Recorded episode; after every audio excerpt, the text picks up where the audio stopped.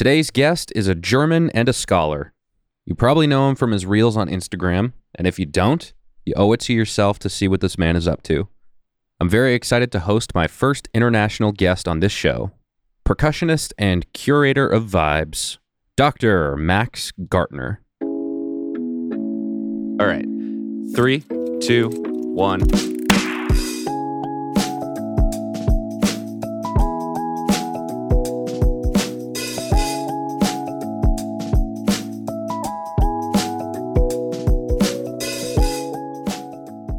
Awesome. That's an amazing clap. I see it in the frequencies here. Yeah. It's definitely in, in the recording. Yeah. I'll make a, you know, we'll make a beat out of it. Yeah, it's cool. We'll we'll we'll sample it and it'll be it'll be great. well, man, um, real quick, I want to know that I can pronounce your name correctly. Yeah. Um, so Max, Max is pretty straightforward. Um, is it is it Gaertner? Yeah, you can tell it like that. It's like um, the G A E is like kind of international writing um, because Okay. you know in Germany um, it's like the A with the two dots above it. And they say Gärtner, Gärtner, you know, and everybody, Gärtner. everywhere outside the, uh, uh, everywhere outside Germany, it's like written in A E because that's the A umlaut. We call it like that. Um, the in, uh, kind of international writing of this one letter, and um, I, I prefer everywhere to write it with an A and an E because my website is like you know Max Gaertner like this, and so it's it's a Google kind of thing. You know, uh, we use every time the same name, so everybody who wants to find you finds you. Uh, no, it's like that. It's just simple as Yeah. that. Nothing very Yeah. spectacular about it.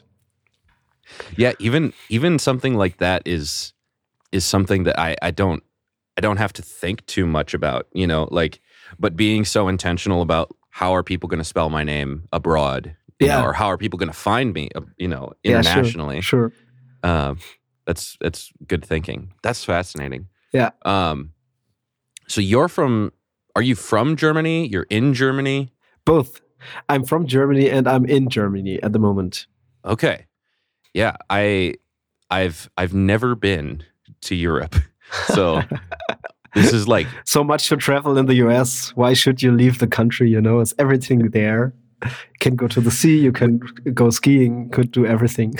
yeah. I I'm I'm in the uh, the region called the Midwest, and Yeah. so it's very like right now it's very snowy here. Uh, it's it was like I don't even know what the weather is right now because I haven't looked, but it was negative. Yeah, it's negative ten. Uh, well, I don't know what that is for you guys. That's probably like it's like just below zero. I see. uh, it's it's like Fahrenheit, Fahrenheit, right? Yeah. Okay. I see. Yeah. Yeah.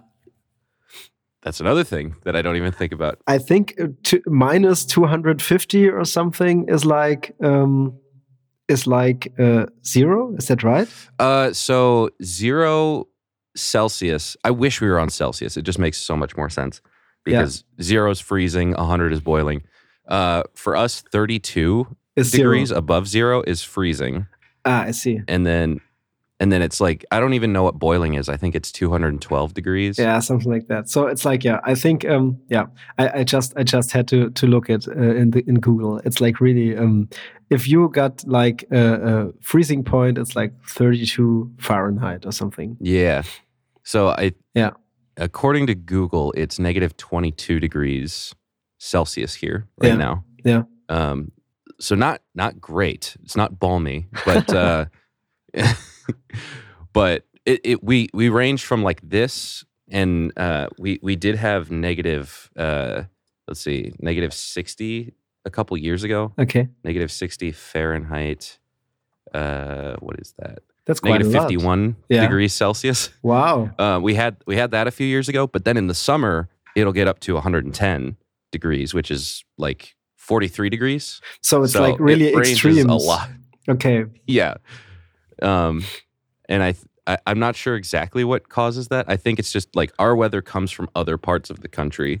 Yeah. Um, so if you go to like the if you're anywhere near the ocean, I think the ocean just kind of regulates it, keeps Yeah, everything yeah, moderate yeah. and nice. Um, but we don't we don't have that luxury. Someday, I'd like to live near the ocean. Most was- of, most of our population lives by the ocean. Yeah, yeah, but- that's right. And I- and I was like um, touring in uh, California in October, and um, the weather was like all the time it was like something like 22, 23 degrees, and I was like asking, you know, as like how is it in the summer and how's like when Christmas comes or something, and they're just like, you know, it's every time 22, 23 degrees. so it's like Yeah. really relaxed kind of thing, not too hot, not too cold. it's it's beautiful. They have it so easy. Yeah. and I, I'm so jealous. Some people are like, oh, they have it easy. That you know, a lot of people from the Midwest are very proud of. You know, they. I think it's like you kind of grows on a lot of people, and and they become. Or maybe they're just like, well, I can't leave, so like I don't have the resources to leave, so I just have to learn to love it. Yeah. I have to pretend that I like this yeah. and I, I've never been in that boat. I'm like, no, it's it, it's better. It's better other places. I have I have family that lives in California, and I have family that lives in like Texas, um, and so I'm like, it's better out there. it's totally better. There's no way that we're the best. It's it's like we have 50 states, and there's always like, oh, Min- Minneapolis or Minnesota. It's it's the coolest, and I'm like, that's not possible. There's 50 states. We can't be the coolest. But yeah, I I feel like we even that's another thing. The the American pride is even like a, on a state level, like regional. People are super proud to be from the Midwest and like all this stuff. I don't know if it's like that in in Europe, but I feel like it's much more extreme here. Yeah, yeah, very proud it of where they're from. You know, It is. I, I I don't know exactly. I mean, of course, outside of Germany, um, maybe there are some. I mean, of course, that everybody is like proud for something because every country is like. I mean, here in Europe, it's like. Um, you know, it's like Italy is like the pizza thing and like the food traditions, and um, uh, also in France and something like that. But um, yeah, it's not it's not the same kind of thing. And of course, it's like you know, in Germany, it's like it's very weird to talk uh, publicly about you're super proud to be German. I think that has something to do with our historic background. You know, in the Nazi Nazi Germany time, something like that. There's lots of um, um, uh, uh, scientific work also about that. You know what what it means today to be German. And when I was touring in California, I worked with the Goethe Institute that's like the German the German Institute for um, I mean or it's like the institute that that brings cultural things from Germany to the world you know I think every country has something like that institution worldwide Yeah. um, collaborating with the with the embassies or something in the foreign countries and um, we had such an inspiring and long talk about what it means I mean to be German today and um, how different this is for young people um, uh, uh, compared in other countries. That, I, um, as you told, you know, everybody is super proud to be, you know, American and has flags everywhere. And it's like we would maybe rather, you know, buy buy clothes where there's an American flag on it, and it's like cool, you know, but not wearing any part of our shirts or something containing some German flags or something. It's super weird, super interesting to think about that. wow. So so people there will wear American flags. I mean, I mean, not because they think like uh, in a patriotic way, just in a in a Right. in, a, in a, uh clothing style kind of way, you know. But nobody or, or not many people would like think of an idea like printing German flags on any shirts, and that might be a very cool shirt for the summer or something. You know what I mean? There's like this short kind of hesitation, like ah, maybe not. You know? That's so interesting. It used to be, I know that, um, I don't know how far back in, in US history this goes, but I know it used to be illegal to wear the flag. Um, I I- really. because it was for, for like different reasons. It was like un, considered unpatriotic to put the flag on anything that wasn't a flag. okay. So you couldn't put it on clothes, you couldn't put it on tablecloths, you couldn't put it on anything that wasn't meant to be flown as a as a as a sign of your patriotism. and that's why today it's like everywhere because now you're allowed to. I think so. I think that's probably because I mean, in like the past hundred years, there's so many people who, I I mean, especially like country. I feel like country stars will have it like on a cowboy hat or like wear it on a button-up shirt. You yeah, know, yeah. and every every like our Independence Day is Fourth of July, and so every Fourth of July there's there's like uh like little um uh, what are they called? Like little pinwheels, like those like little handheld windmill sort yeah, of things yeah, yeah, that are red, white, and blue. And there's napkins with with the the flag on it, and it's like, huh. It feels weird to it feels weird to like wipe the food off like wiping the filth off of your face with your your country's flag. feels a little weird. yeah, sure. But so I, I think I see where it comes from. But yeah, it's like in the opposite direction. Exactly. I, I think more so now we're we're kind of split, like we're kind of split down uh, in two camps where some people are.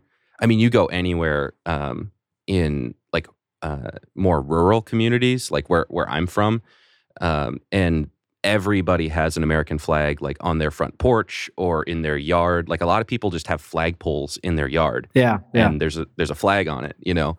Um, and so, but but you go to more like urban areas, like you go to cities, and people are it's like weird to fly a flag. yeah, yeah, people sure. are are not super proud of it, and so it ranges. It's it's interesting. yeah. But what what is the German flag? I I that's another thing I feel like I should know. It's it's it's uh, uh, it's black, um, red, and gold in stripes. okay. It's it's like um, it looks like very similar to the Belgium flag, but in a different kind of way. The stripes are from left to right. Yeah.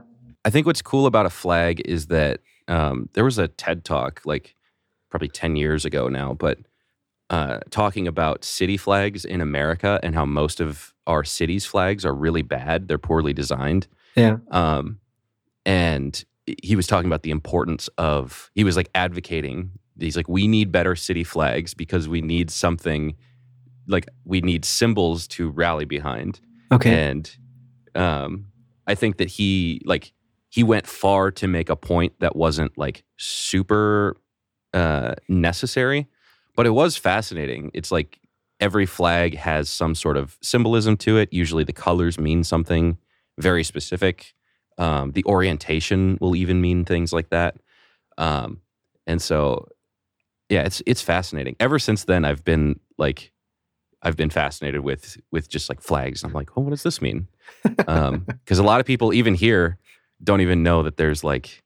I think we learn it when we're really young, but most people don't really know what like the the stripes and the stars. They all mean something. The colors represent different things. And, and uh, yeah, I think a lot of people are, and maybe this is a similarity between U.S. and Germany, is that people are like, well, we have a we have a colored history, and so we're we don't want to rally behind this flag. And it's like, well, the flag actually represents things that are better than our past. you yeah. know? Yeah. I see. I Um, see. and and I think that's kind of that's kind of something that I I appreciate is that it's like, well, we still hold ideals, and we we should be pushing towards like better ideals, you know. And I think maybe that's the point Yeah. of, of a flag. Yeah. It's it's more important than just the flag and like your history. It's like we're trying to make a better a better thing. Yeah. You know? That that might be right. Yeah. That's that's for sure. Yeah. But well, anyways, I, I, fun history lesson. yeah. uh, so you're from Germany. You're living in Germany. yeah. Um, I I did do um, some mild research on like your your like professional website and all this sort of stuff. Uh, a lot of stuff was kind of in German, and so I'll have to uh, just ask for some clarification on some things. For but, sure.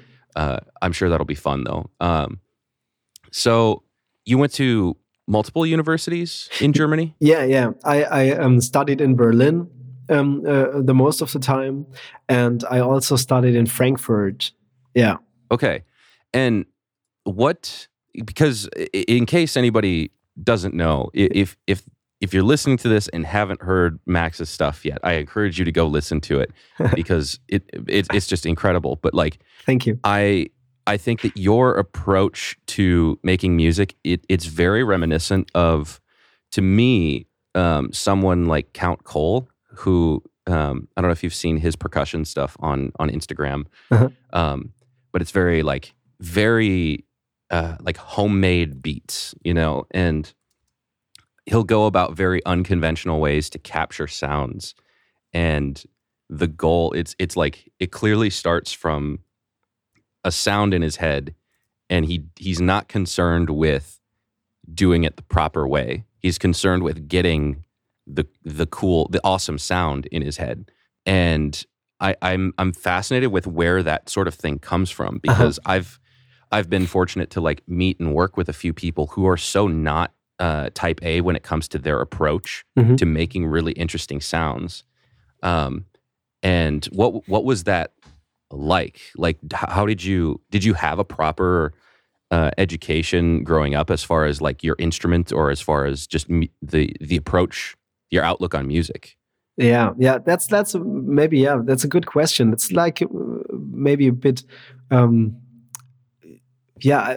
The, the let's say the when it all started, I was like a child, you know. I was like playing piano because everybody in our family had to because we had a piano, you know. So everybody wanted to do some music first had to play some piano, and um, Mhm. I, I then no, it was it was like I, I feel like, I wanted to do something a bit cooler, you know, play in a band or something. So I started to play the drum set, and that was my eh, first start uh, starting point with anything hitting things. You know, I was like about I don't know six years or seven years or something, and I had a you know snare drum and and did some practice on that, but not too much. It was like uh, uh, usual things, and then playing in in, in a band and do some bad songs and some first gigs or something. You know, it's like like maybe many people start, and um, I wasn't like very involved in that classical kind of way because nothing um, in the family came from this direction. So there was also nobody who was like, you know, asking me for playing some, you know, super talent young people competitions or or like playing in an orchestra or something because nobody was like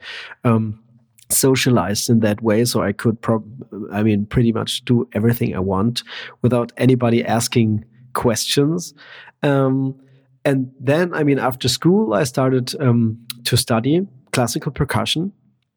And I didn't really have an idea of what this would mean because it was like really pretty much. I mean, today I teach also some students, and, and whenever I tell the story about I, the first marimba, the first really big marimba was like uh, that I saw was like when I entered the door to the auditions to become part of the university and study there. You know, the entrance exam, I opened the door and for the first time I saw a marimba, big like, you know, this marimba that we might know today.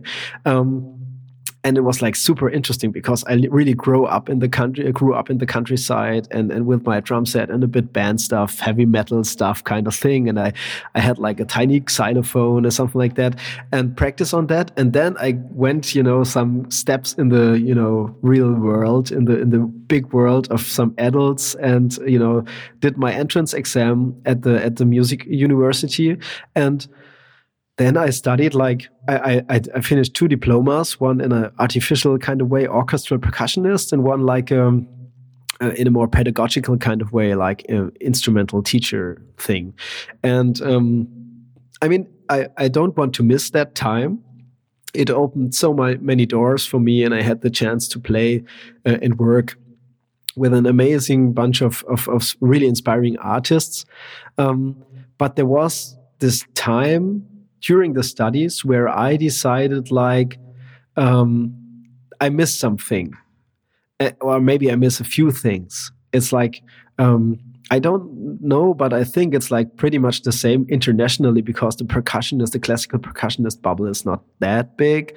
Um, there are some very few kind of ideas in the heads of old professors what a student might become uh, after uh, after the studies when he's like diligently practicing for years of course is like either you become an orchestral percussionist or you become a soloist um, or you become a teacher at a music school. These are the basic three opportunities that i mean the classical professor kind of thing has in mind when he's like working with you and tries to figure out what might be the best uh, job in the future for you. Um, and I was like, I had the chance to to go on tour um, during the last semesters of my study with the um, Berlin Philharmonic, um, because my professors were playing there and they were inviting me to to go on a on a tour with them and then play there, and um, that was like a very important moment for me where it like came to my mind that this might not be the perfect future job for me.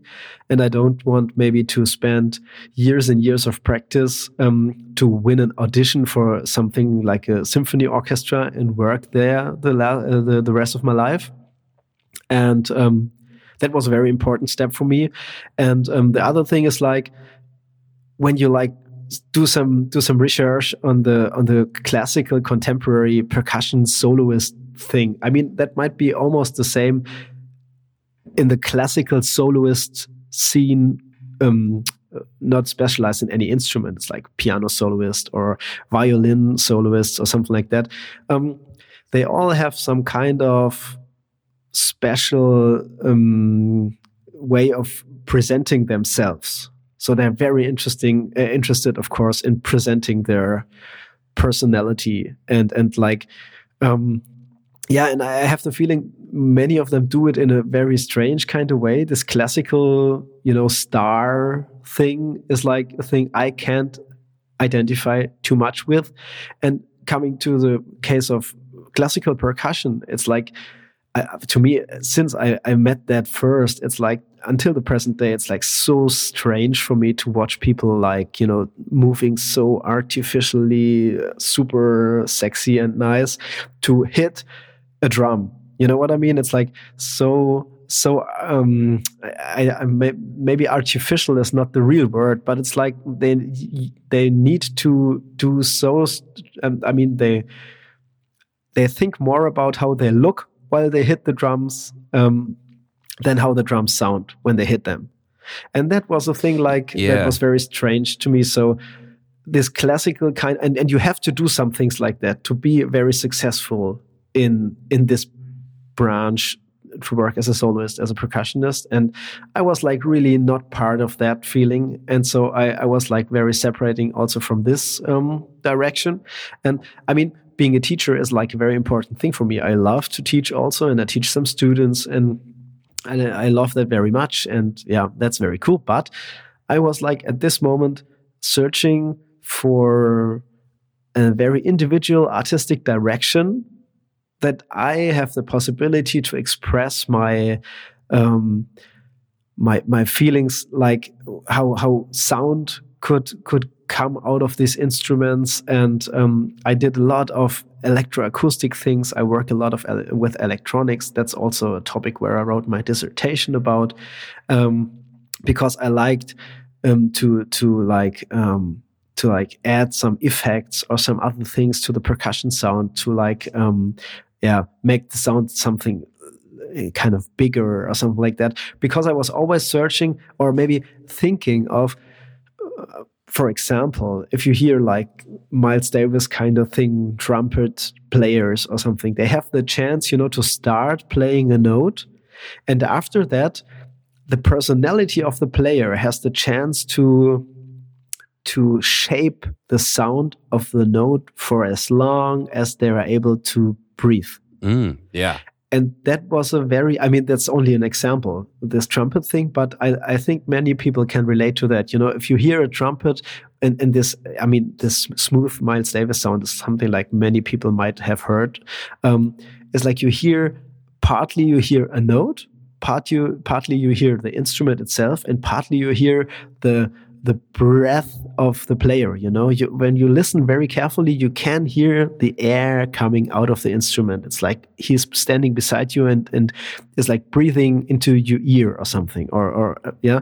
And that was like something i missed so much um, when playing like with a stick on a marimba or a vibraphone or a drum and you play it and the loudest the loudest moment or the most intensive moment is every time like the moment when you hit the, the instrument with a with a stick.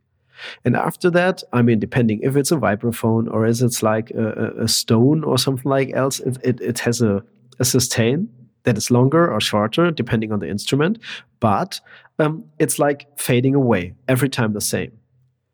And I was like mm. searching so long, and I'm still in quest. But I mean, I think um, you you're also a part of my of my uh, pleasure to be a guest here is like the recently published um, microphone techniques and something I researched on um, I, am still finding new ways of how I can maybe change the sound of the instrument after I already played something. And that was like the main thing how I came to what I do now and yeah, what will come also next year, something like that. Yeah, maybe that helps a bit. Yeah, and that's so that's so interesting. I think that's incredibly well said to say that um, it, it, when you play something, I think that's when you sound that that's when you hear almost the least of the personality of the person. It's it's how the note is sustained. It's how um, you know for maybe those those more theatrical traditional uh, classical players. It's it's the the theater you bring to it in actually hitting it. Um, but uh, it reminds me of what my um, guitar instructor told me uh, when I was was I was probably like 17 or 18 and he said the the tone of your of your playing is mostly in your hands and he kind of rank ordered it. He's like the the the hands that are playing it is the biggest factor and then it's the instrument and then it's what the instrument is going into whether that's uh, like if it's an electric like if it's an electric guitar it's what amplifier is it going into? What pedals is it going through? Um, and i've seen so many people who break all the conventions of just what guitar is supposed to sound like. And that's that's when i get the most excited about my own instrument is when i hear other people bring uh, just a completely left field way of of playing their instrument. And it's it's really like it's really incredible to watch sometimes. I remember the first time i saw somebody like crouch down to turn dials on their pedal board while they were playing. And it it blew my mind. I could not really like it was it was honestly so alien. And i was just like that is like which is which is one of those moments that I think um, is is very formative when you hear something and you're like, I've never seen or heard this before. Yeah, and it just it it it it pierces like all of your like you have this w- worldview almost of what your instrument is, and you you're like, I have a really good understanding of it, and then somebody comes along and just ruins it in in the best in the best way, you know. Yeah. Um, and so I, I think that's so fascinating. And to to be able to do that with something like percussion is something that I'm not as familiar with. And maybe that's why I was so like as soon as I saw your page, I was like, this guy is doing something that I don't see. And um it, it's so it's so distinct. Like I, I don't know if what genre or what style group I would put put the whole um, the specifically like the marimba with handheld mics. I don't know what category I would even put that in. And that's same for me. I don't know. But but it's distinct. Like I hear it and it reminds me of other things that I've heard, and I'm like, this is. It's so easy to hear this in a context. Like yeah. it's easy to picture where it could be used. Yeah. Um, and I think that's the difference between um, experimenting and coming up with like some you know, uh, really fascinating and exciting new techniques and just messing around. Yeah. You know, yeah. Um, like there's a difference, you know, between, and maybe sometimes just messing around is how you get there. Um, but, uh, you know, there there are some people who just mess around and make weird noises. It's not that interesting. Yeah, yeah sure. Um, but to be able to take it and make it a part of like your voice on an instrument is really another thing, and that's really it's it's tough. It's something that I think that um, you know, I I don't have a I don't have a classical training. I don't have a like professional like I never I never went to university. So like I don't have a professional training in my instrument in that context. Um, and so it's it's something but it's something that we all uh, struggle with and like strive toward. It's like finding your voice is this it's it's hard to even be self aware of sometimes. It's like, what is my voice? Um, and it's kind of this combination of the things that you know how to do and the stuff that you're listening to. Um, and and they kind of like blend and make this sound in your head that you're you're always trying to imitate. Um, when did you first did you see it from someone when you had the idea to like i'm going to hold this microphone and i'm going to move this around and create dynamics with it. Was, that something that you just like tried? You're like this will be weird. I mean, I mean, I was, I was like really experimenting with the microphone things for a long time, just because, I mean, uh, placing of microphones, even if you don't have them into your hands, is like a very important thing um, for musicians. That I mean, I do a lot of uh, remote recordings here in the studio for artists that you know need some percussion parts or something and want me to play on their on their um, on their tracks or on their albums or something. And um, so I do think a lot in any way how of, of mic placement or something like that. And um, I was like very, very much, um, uh, um, yeah, I mean, experimenting with that a long time. And then I was like seeing um, a, a reel in Instagram from a drummer called um, Arthur Dubois, I think. I hope I spell him right. It's like Art Dubois is like his username. Um, and uh, he was like doing this, playing the snare drum in one clip or something. I mean, he usually plays like very creative drum beats, and in one clip he was like using a microphone to to um, cause some feedback to get some special sound of one instrument or something. Um, and I was like very impressed on that, and and I was like, hey, why why not trying this also with my vibraphone? And um, yeah, that was where it all started with the with the reels, trying things out, and I have like really the feeling was like very emotional um, moment for me because you know you're like um, I mean behind this smiling reel recording thing on social media every artist knows what I'm talking about when I say um, the way of experimenting things and like it's like so many things are like not working that you try out and you have the feeling you're like stepping on one on one place and don't come you know to anything because I don't know. It's like it's like all about getting ideas, getting creative, and um, yeah, it's also hard many times because of of course not every day you get some very extremely new idea and and go on with that and you're so happy and you know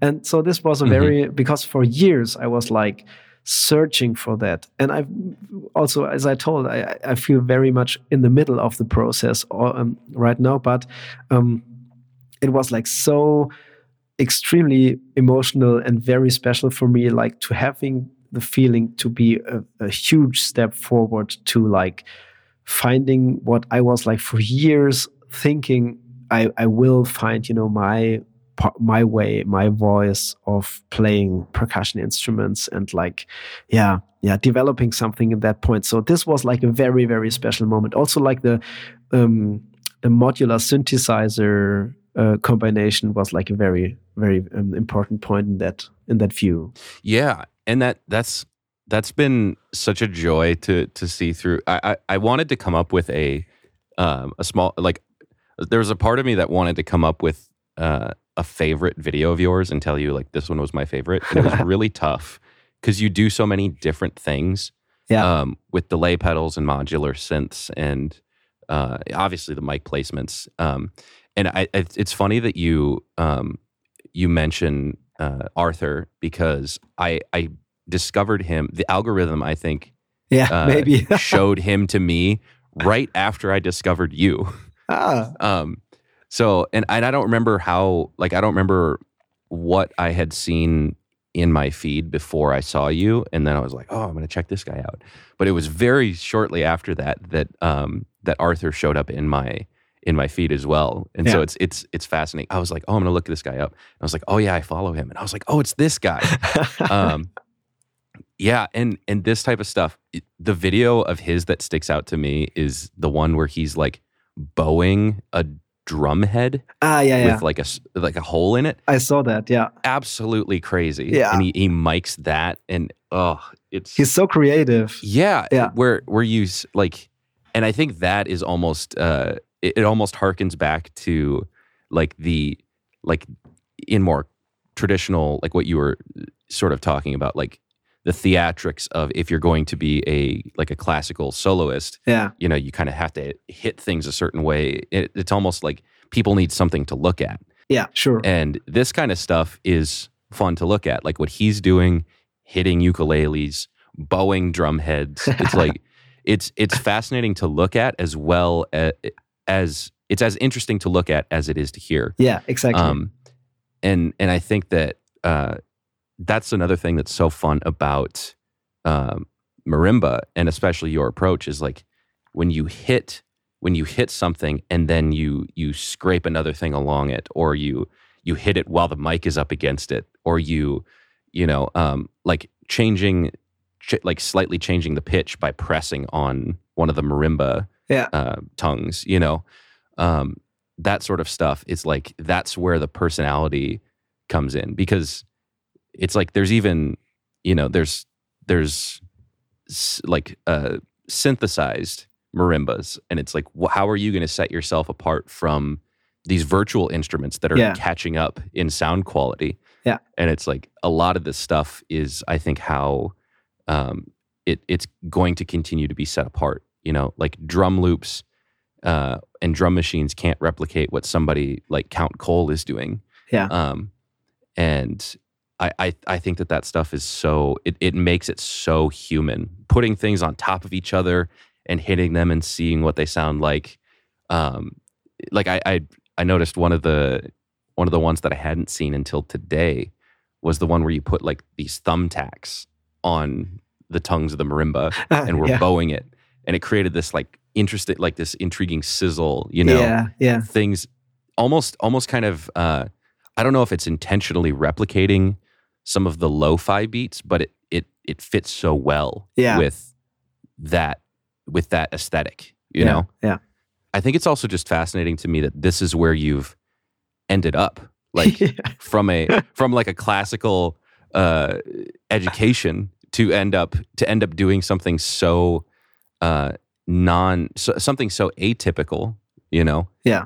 um i'm also curious to to ask you what um because I have a lot of friends i'm uh i'm at an age where a lot of my peers are in college and graduating from college I see. and so um, they talk about um, something that you had mentioned where where you have this you have this element of your professors kind of guiding you down a path yeah, where where they see in their minds they're like well if you're going to do this profession there's only so many ways to do it you know you teach you do what i do you know uh, or you or you or i will suggest that you do this like a or b Yeah. or you do what i do Yeah. because i'm awesome Yeah. you know and uh, uh, it it's it's fascinating because i see a lot of my friends breaking out of that and their professors not getting it their Yeah. professors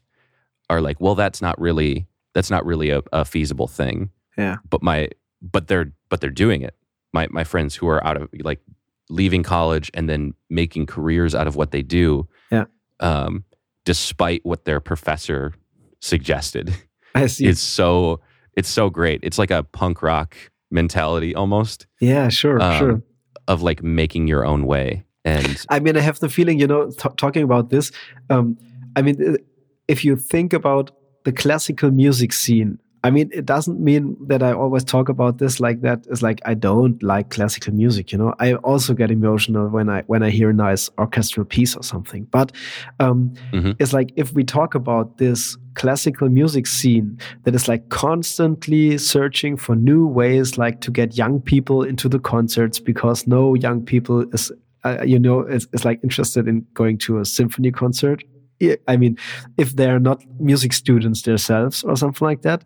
Um, so it, there's like a, th- a question you, one has to ask when you do something. I, I mean, that was the main question I was asking myself so many times when, when I was like struggling with, you know, obviously professors not like celebrating the experiments you do all day. I mean, not every uh, professor celebrating something like that, but I was like clapping my own my my own shoulder in a way to motivate me and say, you know, might it be worse if you as a young as a young um, a musician that is like in the middle of his studies does something that he thinks is like so revolutionary because he invites something very new. And all the old gray guys you know that are part of the system that you are trying to develop further are like clapping and and celebrating that and think you know that's a very great thing that might mean I mean, that might mean the thing that they are like so open minded and looking into the future, questioning themselves every day, you know. But the truth often is like, if they are like celebrating what you are doing, you probably do something that they also do. And that's not like developing your own art into the future. So, that's a good motivation for everybody that has maybe a professor or something that's like a bit questioning things. Um, the more questions from old guys, you know, you get, the better my, maybe your development as an artist is. Yeah. Okay. Then then that makes me wonder who is there is there any feedback that you've gotten um, online or in person or with the people that you've like been working with? You know, you talk about like the the the old guys clapping and and like how that that can mean that can be that can be really good or it can be like it can be really good, but it can also mean like you might be doing the same the same old thing. Yeah, sure. But but really well. Like you're doing the same old thing, but really well, and yeah. so they love it. Yeah. What's what's what's a piece of like feedback or just any response to what you're doing now with this whole experimenting and trying to push the boundaries of what this instrument does? Um, where you were just like, yes, I'm on the right track. Do you do you get that? Where where somebody responds and you're like, okay, I feel good because this person was moved by it. Yeah, I mean, there were like, and there are, there are, uh, because I mean, um, through Instagram and something like that, it's a huge thing to get in touch with people also like you, um, internationally that are like kind of you know liking uh, modern music approaches, something like that.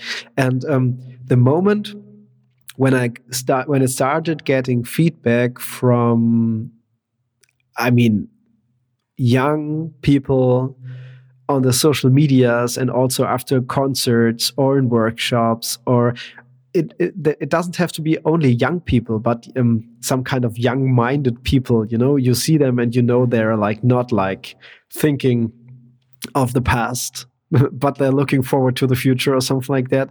And there, there's a special kind of of people when they are attracted by your art, you have the feeling of, oh yeah, I have the feeling like now I'm reaching the people that I want to reach with what I'm doing. I'm not too interested in, you know, getting getting like compliments by uh, uh, very very impressive um, um, university staff or something like that, the professors or something. That's like a, a game for itself, and you have to play in the game, you know, to really get attention. And the interesting thing, and maybe the most or the biggest compliment, is like, I have the feeling they, they don't even like recognize that because mm, yeah. it's like part of such a new world. It's like I, am doing this mostly online and i do this in my performances. And you know young people come up to the performances and it's like kind of a very uh, untraditional concerts that take place, you know, um, not like in a concert hall and something like that, and people are sitting. And yeah, I, I have the feeling there's there's um, a lot of development around me. I didn't really, you know, aim for that. I was just like, as you can see in my, uh, because you're talking like about the Instagram feed. Um, I've been doing this for years and just doing and just doing and just experimenting. But now it's like I have the feeling, um, yeah, there's like a point where it attracts like the people that I have the feeling it's like worth, um, yeah, to to go on and and like be part of this development and like yeah getting exchange with the people and talk to them and you know it makes them of course makes me feel very very good to get positive feedback but also the the um the point that there, there come questions and they're thinking of oh it's so amazing like how do uh, how did you think about using maybe the microphone and i tell this what i told uh, you because of the sound after i beat the, uh, the the instrument and everybody's like really in a creative exchange through Instagram and also other other um, social media channels or something like that, and also after the shows. Um, yeah, that's that's like a really main point for me. Yeah, I, I think that uh, another thing I noticed as far as uh, response on Instagram, I did just because it's it's always fascinating to me to to like scroll like dredge through the comments a little bit. Yeah. Um, and I noticed a couple of uh, uh, common denominators in in the comments around Yeah. your stuff, and in the videos where you're you're manually moving the microphone around. I noticed that there were a few comments that kept cropping up of, you know, there's a motor that does this, yeah, yeah. and I, I I just and I just thought like that's not the point. no, like- sure. yeah, the, the the point yeah it's like you could you could but one it it isn't the same Yeah. it's it's it's the same it's the same uh i guess effect but no it doesn't sound the same you know and the what i see like what comes across in the stuff you're recording is is one like you said it it doesn't feel curated for an algorithm. It just feels like you're capturing what you do and what you've been doing um, which which comes across like that translates really well. Um, it doesn't seem like because there's a lot of content where it feels like this was made to uh, do really well in an algorithm. Yeah, sure, and it's great it's great to see things do well in an algorithm but there there's a sense of authenticity to it where it's just like this is this is just my thing Yeah. and i'm putting it out there. And then uh yeah but also the spirit of what you're chasing and what you're going after in in these these loops in these like in these videos you're putting out is that you're pushing to see like what can i get this instrument to do? Yeah. and it's not the same as just turning on an effect you know or or putting you know the, whatever if that's a rotary sort of thing. I don't know the the the term for like that motor in the marimba but Yeah. um like it's it's different. And it's not in the same spirit to just be like i'm going to put an effect on and then play the same thing. It's like well no i'm experimenting to see what i can get this to do you know? Um and I, I find that i find that so fascinating. Like that's the thing that sticks out to me why i why i wanted to to talk in in the first place is like clearly this person is is chasing and pushing to find things um out of it, like like exploring the possibilities of what this instrument is even capable of. And yeah that that sort of thing is so inspiring and i i feel like that is is something that keeps popping up in my mind as like i as i do so much work in music feeling terrified that sometimes i get bored you know sometimes i get like too familiar with my sound Yeah. um and i i think that that is something that needs to be fought against and i think that i think that what you're doing is is like one of the one of the cures for that. Um so i i think that um i'm also curious to know what sort of thing like inspires you to make a particular sound? Like it does it sometimes just spark from uh something as trivial as like i'm just going to move things and and play a thing i'm just going to move things? Or or do you have like a sound in your head Yeah, yeah, I, I know, I know what you, I know what you mean. It's like um, I have the feeling I'm, I'm mostly inspired by non-percussion instruments, especially in the classical percussion um, way, because it's like, I mean, for sure, they're like you know adorable jazz vibraphone players like Gary Burton or something. That is like really inspiring because he's like so, um, you know, amazing improviser or something like that. But um, and and also like drummers or something that have a groove that's like outstanding. But um, when I go for new things, I don't think I have a special sound of maybe the vibraphone or something in my head. Um, but I have like um, I, have the feeling I, I'm like trying to do something that um, I think of singing or something. There is like I, I often thought about that's very interesting that you asked that because maybe that might that might um, be an important part for that. There's like I don't know um, how is it called. There is a, a, a guitar effect where the sound of the guitar comes out of a there's an, something like a small speaker or something, or, or a rope or something placed beside a microphone, and the sound of the guitar gets into your mouth, and you're able to form the sound. You know what I mean? Oh yeah, yeah, like a talk box. Yeah, genau, exactly, exactly, a talk box. That was the thing I was searching for, and um, I, I was, I'm, I'm pretty much very often when I when I play and I improvise a lot and and something of that you know I, I capture and, and, and it comes out in my Insta channel and something not. Um, it's like I I think of how I, or or I think of forming the sound in my mouth, which is like a very personal kind of way. You know, you can move your tongue around and you make your mouth bigger or smaller or something. And so I have the feeling like I press the beater on the plate and thinking about a sound, how I want it to sound as I as it come uh, or as it came out of my mouth, something like that. That might sound a bit weird, but that's like the approach I have when I am searching for new sounds.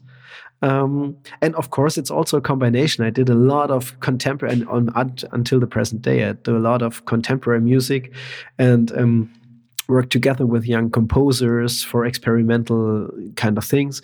And um, many of the effects I use um, are inspired by like contemporary music pieces like putting something on the plates that resonate or, or, or doing like the pitch bend thing that you were talking about and something like that um, all these are like effects that um, are from time to time also um, used in pieces or, or also Gary Burton, the jazz vibraphone player, did use this pitch bend thing. And I'm just like, um, I'm trying to develop the sound creation, you know, in a in a more intense and more personal kind of way.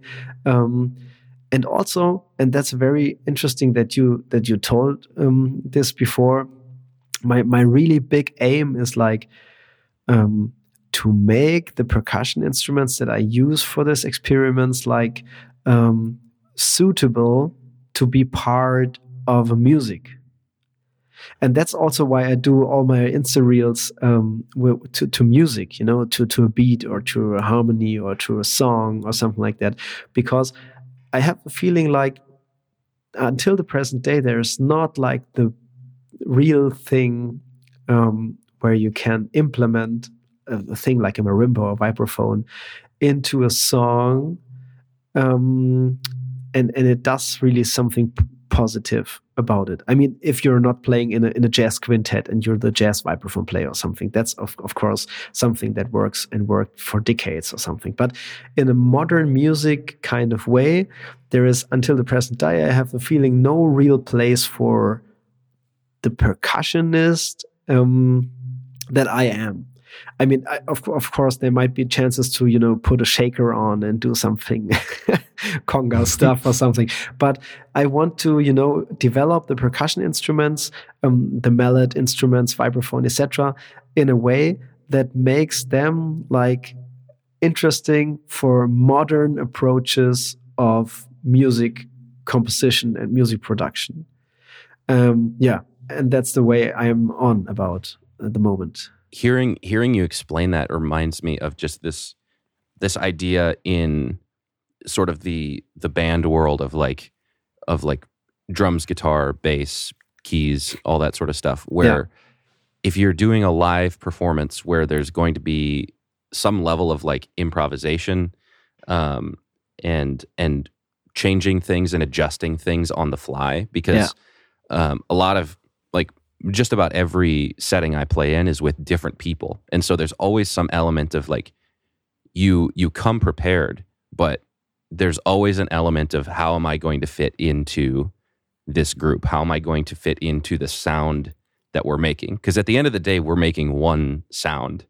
Um, you know, when when a person hears a song, they're hearing one thing in a, yeah. in in a certain context. And so thinking of what is my role in this context is is is something that is interesting to hear you describe because um, I think, and I, I correct me if I'm wrong here, but I feel like it's it goes it that goes outside of the more classical approach where it's like this is your this is your part, this is the piece, um, and your role and your uh, your place in this context is already very clearly defined.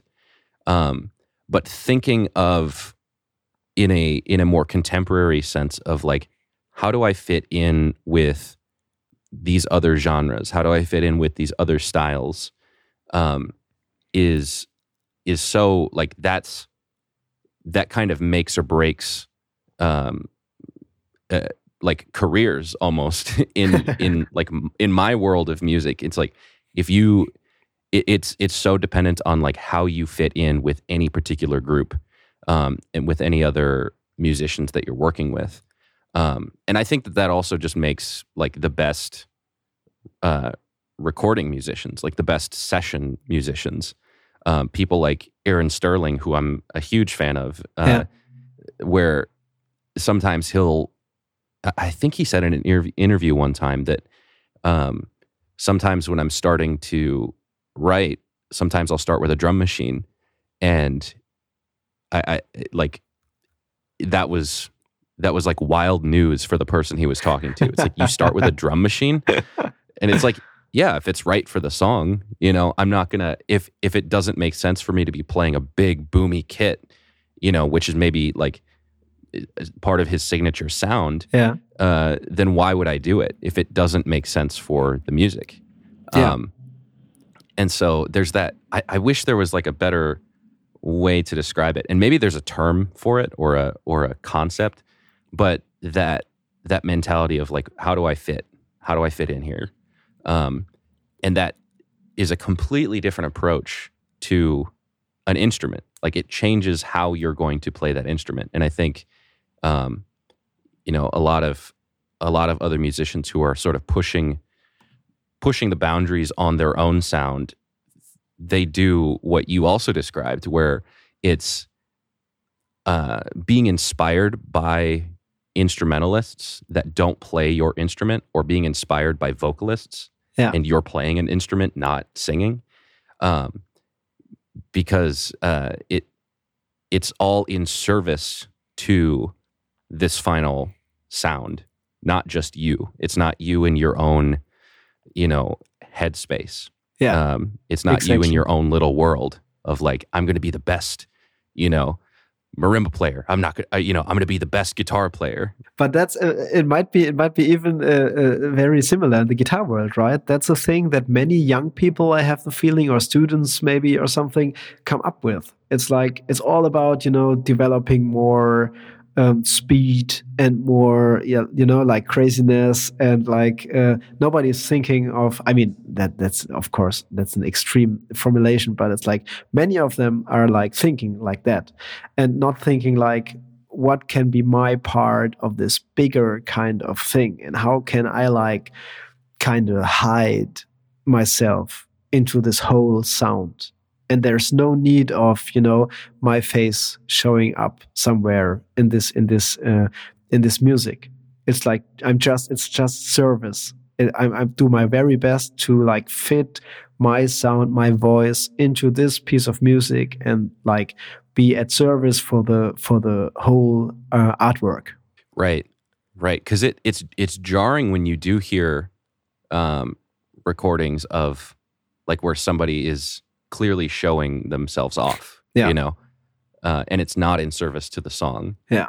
Um, and I think that's something that that comes with maturity. And I'm not saying this from the context of like I have this figured out because I I don't, but um, it's something that I'm aware of yeah. where it's like the that that sound is very distinct when you hear an instrument come into a recording and it it takes you out of it versus feeling like a new progression in the in the song, like in the next step. Yeah. Um, in where the music is going. Those are completely different things, and it starts with, I think, largely it starts from your approach to your instrument and it's like, is, are you doing this for you, or are you doing this for the song? Are you doing this for the music? Exactly. Um, and a lot of my favorite, um, like the people that that I know and work with who have inspired me the most are people who are they have the one one of my friends who um, is is a drummer. Um, he he said it really well, and it I, it it always stays in my brain. But he said, "My first love isn't drums. My first love is music." Yeah, and that like it almost brought me to tears when I like I first heard it. It like really impacted me because yeah. I was struggling with feeling inadequate as as my own like in my own uh, world as a guitarist um, and feeling like well my sounds aren't as good as so and so i'm not as good of a player as this person. Um, and it's like that's kind of not the point. That's uh, that's really not the point when you're in the business of making great music. Yeah um, exactly. and and remembering that like the sounds that got you like the sounds that inspired me to play guitar were not were not like these incredibly proficient, like very technical things. It was just, I love music and hearing a song that like makes you cry or like makes you so excited about your situation in life. You hear a song and you roll windows down and you're just like, this is the best. Yeah. Um, it's all like, that's, I feel like what we're chasing is like that uh, is like a feeling from the music, not a performance almost, if, if that makes sense. Absolutely. So yeah it, it's incredibly inspiring to to talk to you and like break these things apart from your perspective. Happy to hear that. Absolutely. What uh what what sort of things are you are you looking forward to? Do you have any do you have any sort of things that are like on the horizon or projects that you're working on? Do you do you release your own music?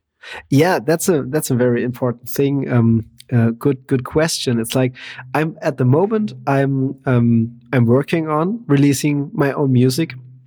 Uh, it will come out in spring uh, uh, next year um, because I I mean I did a lot of work like working on my sound and something like that and played a lot of reels on Instagram to songs of other great artists. But um, I was like feeling it's time to not only play the sounds with my instruments but also like produce the music around it and do you know release some own music some very personal kind of thing. And that will take place um, next year. So if you do some I mean, uh, uh, if you do some some uh, uh, description or links or something in your in your uh, uh, sh show notes or something, um, just just keep in touch with with my Instagram page. maybe the best um, way to get to know when the music comes.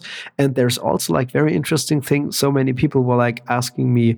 Um, about the sounds and that was also a very interesting thing that lots of producers were like very interested in the sound of um, of that I was producing because they were like asking themselves if they could use some of my sounds maybe to produce their own tracks. Uh, I'm very interesting question. I didn't think about that before, but that led to um, one thing that also will come out um, next uh, beginning of the next year is like the first, the very first sample pack that is like produced. Uh, it, it could, will contain a um, um collection of 100 sounds that I recorded here in the studio, some experimental things with the microphones and with the extended playing techniques. Um, yeah, something like that. So these are very two, um, yeah, very actual projects that really come out um, very early 2023. That's amazing. I'm I'm very excited because as a as a as a producer myself, like I'm I'm very excited to get my hands on that. Um, so you have a sample pack, and then you have your own original music that's coming out 2023. Yeah. So that'll be a big year. That'll be a big year. Yeah, I hope so. Yeah, yeah. so yes, and I and I will uh, include um, you know links to like a link to your Instagram, and if you have any other links that you'd like to send me, I would love to share those with with people who are listening to this. Um, and and I, would love to post about that on my my Instagram as well. Um, I I'm very excited for the sorts of things that that you're going to be producing in the future because just the I don't know if you uh, follow Mark Lettieri um, from Snarky Puppy, Uh-huh. um, but uh, he he described like his um, he would do like these these like funk loops. This was like probably five years ago now. Yeah. Um, he he still does them, but like when he started doing it, he kind of described it as like they're these little samplings. They're like they're like uh like Skittles, and you go through them and you just like get a nice little taste of something. Yeah. Um, and then a lot of those led to um, uh, those those loops that he would make. They led to some of his records that he produced. He, he- Yeah. you know, he made two baritone albums where the whole concept was like funk loops that he had been working on and then expanded them. Um, and so this kind of this feels a little bit reminiscent of that, where it's like we've we've had the samplings, Yeah. and so and so now we we get to we get to get the um, the full meal, I guess. so I'm excited. I'm yeah. excited. This is Yeah. this is going to be great, and I wish all the best, and and uh, I hope it I hope it does really well. I think I think it will. Thank you so Um, much. Yeah, looking forward to that. Well, it's it's been a pleasure having you on. Um, Thanks for having me. It's a big pleasure for me to be your guest. yeah, and this is my, you're my first uh, international Ooh. guest, so this is this is groundbreaking. People have to know you you got up really early, you know, to catch me here in my in my break. Yeah, yes, it's six it's six o'clock right now, and you know I'm I'm so glad I will get up at any time to have conversations like this. This is this is a dream. So um, I'm ready to get out there and take this inspiration that I've gotten from you. So this is like why I do this. By the way, this is like this is selfish. This is all for me. This isn't for anybody else. It's This is just- amazing. the best podcasts come out of such, uh, I think, such intentions. yeah and getting to just getting to um, talk with people and then having like for me it was it was always this idea of of like having a conversation and being like damn that was so inspiring i wish i could share that that's literally why i do this podcast is is because i'll talk with people and i'm like i needed to share that with somebody and i can't it's like well we recorded it so Perfect. so I'm I'm so excited to get this out there. I might use this as like a uh, a milestone for uh, maybe getting more international artists. Super cool. It's it's so funny that I didn't even it's incidental. Like it's I didn't know you were international. Um, so it's a pleasure. Same on my side. Thank you so much.